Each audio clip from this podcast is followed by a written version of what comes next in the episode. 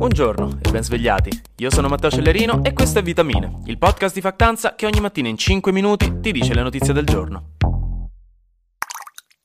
C'è un po' di confusione stamattina nelle notizie, un po' di imbarazzo, di quel tipo dove si chiede con lo sguardo una conferma da parte degli altri presenti, per essere sicuri che non sembri strano solo a qualcuno quello che si sta sentendo. C'è dell'interdizione nell'aria, ecco, a sentire le prossime due notizie, che tra l'altro hanno un po' lo stesso fil rouge.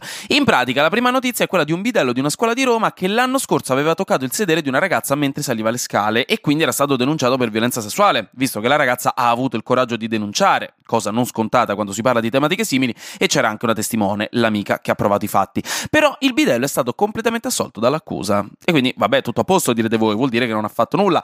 In realtà è proprio nella descrizione della sentenza che si cela un mistero, si cela il twist della trama che sta facendo parlare e che porta la situazione da essere una semplice puntata di Better Call Saul a una di Twin Peaks. Il fatto, secondo il Tribunale di Roma, non costituirebbe reato perché è durato troppo poco. Cioè, la palpata c'è stata, non è avvenuta con il consenso della ragazza, che tra l'altro era minorenne, però è durata troppo poco, secondo i giudici, per essere motivata in quel senso. Cioè, il bidello non voleva Stava scherzando. E quindi semplificando la studentessa è stata toccata troppo poco per essere molestata. E quindi si sono aperte delle polemiche, ci sono dei dubbi nell'aria perché il tribunale ha ammesso che il contatto c'è stato, il tribunale pure il bidello, il contatto c'è stato, era vero ed è durato dai 5 ai 10 secondi, ma il tribunale ha ritenuto troppo poco il tempo. E 5-10 secondi di toccamento a molti è suonato decisamente strano considerarli pochi perché 10 secondi in realtà sono tantissimi quando stai toccando il sedere di una studentessa, nel senso provate a tenere 10 secondi la mano sul braccio di vostra madre quando quando c'è afa e fa caldo e vedete se non vi dice dopo due secondi e mezzo che vi sta per tirare una cinquina se non togliete quella mano perché le state facendo caldo. È complesso quindi dire che sia stato poco tempo, ma anche il fatto che l'abbia fatto per scherzo, come detto dal bidello stesso, pensare no, che il fatto che l'abbia fatto per scherzo possa mettere in una luce diversa il fatto un po' strano. Per questo dicevo, c'è dell'interdizione nell'aria. Non si sa bene come prenderla questa notizia, perché senza dettagli extra questo sembra un po' un fallimento del sistema giudiziario. Ma non finisce qui. Perché in tutto questo nel weekend è stato denunciato per stupro il figlio del nostro presidente del Senato Ignazio La Russa, che si chiama Leonardo Apache La Russa. Posso aprire una parentesi però che il nome particolare è Apache, fa molto nome di un figlio di Totti e Ilari Blasi nato nel 2006, però tant'è. In pratica è stato accusato di stupro da una ragazza conosciuta in discoteca il 18 maggio e già qui ovviamente la situazione sembra grave anche perché di mezzo c'è della droga assunta dalla ragazza e secondo una possibile versione potrebbe essere stata assunta su iniziativa del ragazzo, anche se per ora è assolutamente troppo presto per avere altri dettagli, quindi insomma questa cosa l'ho giusto buttata là, ma non prendetela per eh, valida. Il problema sono state le dichiarazioni di La Russa padre, che è stato criticato da molti per aver fatto una cosiddetta vittimizzazione secondaria, perché in pratica ha fatto una serie di dichiarazioni che hanno come risultato quello di delegittimare le accuse della ragazza e che sono tristemente note per essere sempre le stesse in ogni situazione in cui una donna sporge denuncia per violenze sessuali, per esempio mettendo in discussione il fatto che la ragazza abbia sporto denuncia dopo 40 giorni dall'accaduto, cosa che non c'entra assolutamente niente con la veridicità dei fatti, perché in generale ogni persona è liberissima di prendersi tutto il suo tempo dopo un evento traumatico, non ha senso aspettarsi che faccia denuncia il giorno dopo, non funziona così. Inoltre molto spesso c'è un senso di colpa, di shock o di vergogna che devono essere metabolizzati prima di trovare il coraggio di denunciare, visto che anche l'atto di denuncia porta un sacco di altro stress e possibili traumi, vista appunto la vittimizzazione che colpisce le donne quando subiscono una violenza di questo tipo.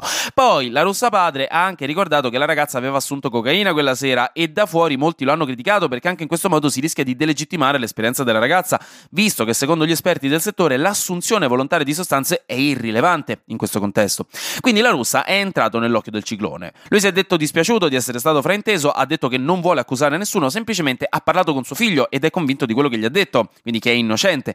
Ma anche così c'è chi critica il fatto che se il presidente del Senato dice che ha interrogato suo figlio e che è innocente, questo mette pressione alla magistratura e quindi sarebbe scorretto. Insomma, tante polemiche e un modo decisamente ancora poco corretto per parlare di violenze sessuali. Yum.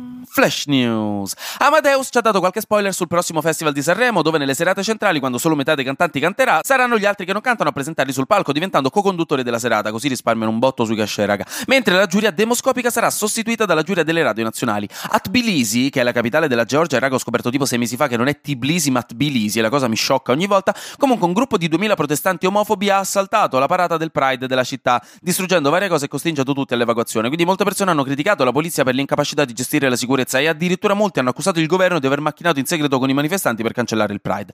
Infine, a Hong Kong hanno un problema con le tombe, nel senso che non ce ne sono più, non ci sono più tombe, non c'è spazio, quindi i prezzi delle tombe stanno salendo a dismisura in un paese dove già le case costano tantissimo e molte persone devono vivere in delle gabbie o dei piccoli loculi grandi quanto un letto. In pratica non solo ora non si può più vivere, ma neanche morire in pace adesso a Hong Kong. E finisco aggiornandovi che l'ennesimo rapporto annuale dell'Istat ci conferma che siamo il secondo paese più vecchio del mondo, dietro solo al Giappone. Dovremmo fare tipo un gemellaggio e mandare un po' di autobus pieni di vecchietti in Giappone e viceversa, ad anni alterni magari. Così si fanno un po' di amici, perché non so voi ma mia nonna dice che ormai le sue amiche sono tutte morte, non sa con chi parlare, almeno si fanno compagnia. Comunque, se vi sembra di leggere sempre più articoli sul nonnino di 109 anni che ci spiega il segreto per una lunga vita a San Marzano Ligure, dove il segreto di solito è una cosa assolutamente a caso, tipo mangiare tre sottilette al giorno e svegliarsi alle 4 di notte per fare agopuntura. C'è un motivo. Abbiamo fatto il record di sempre di ultracentenari. Abbiamo 22.000 ultracentenari nel nostro paese. 22.000, raga. In Italia, insomma, abbiamo il 24% di popolazione over 65, una media di 1,24 figli per donna, una cosa che significa che non stiamo facendo abbastanza figli per mantenere la popolazione stabile, e una statistica di 184 anziani per ogni 100 giovani. E questo invece diventerà presto problematico per la questione delle pensioni, che già ora è un tasto dolente che non apriremo qui perché poi ci sale l'ansia. Quindi niente, siamo vecchi, quasi come il Giappone, vedete se vi scricchiola la schiena oggi quando vi alzate dal letto. Anche oggi grazie per aver ascoltato Vitamine. Noi ci sentiamo domani perché sarà successo di sicuro qualcosa di nuovo e io avrò ancora qualcos'altro da dirvi. Buona giornata e buon lunedì.